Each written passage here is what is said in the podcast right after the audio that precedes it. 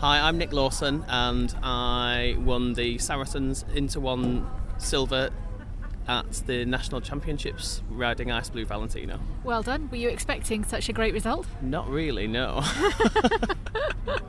uh, Apollo can be sometimes uh, shut down uh, between the boards, but today he really carried me through the test, so I was I was thrilled with that. So talk me through a bit about it. What were the what were the best bits for you? The fact that he just w- was really on side for me today. The pirouettes are always a highlight for him, uh, and the changes. Uh, were very good today. Well, the twos were. We had a slight mistake in the threes, but the twos were super. Right. What what kind of horse is he at home? How, how long have you had him? Uh, well, he was bought as a four-year-old by my partner's long-term owners, uh, and they've trained him up all the way. He's 19 now. Uh, he's about to make his Grand Prix debut uh, after later on in the autumn. So he is just a really genuine horse.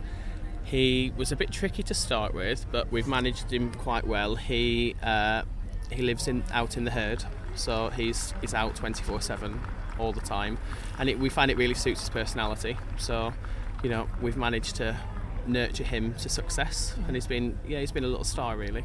How many other horses have you got at home? Of our own, we've Yeah, got all- all- 12. oh, oh, we've got we've got 40 altogether Wow. with with the liveries Yeah. and training horses. So Yeah.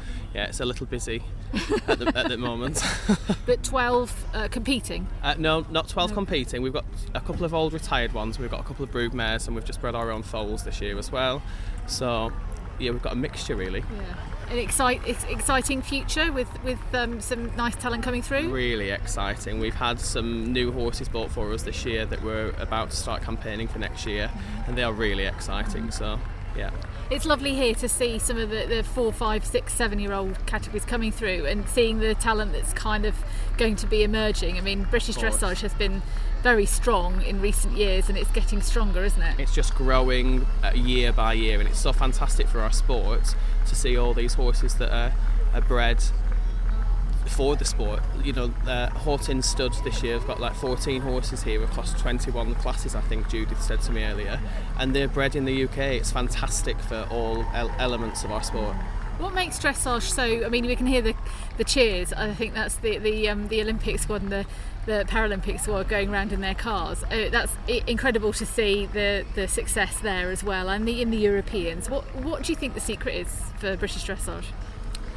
I think the secret is for them to just keep they, they try and keep everybody involved, uh, and they've they've created some really good path routes for the grassroots riders as well this year. So it's it's about creating unity within the sport, and I think that unity will propel us forwards in, in the future. So the next weeks and months for you, what what holds out?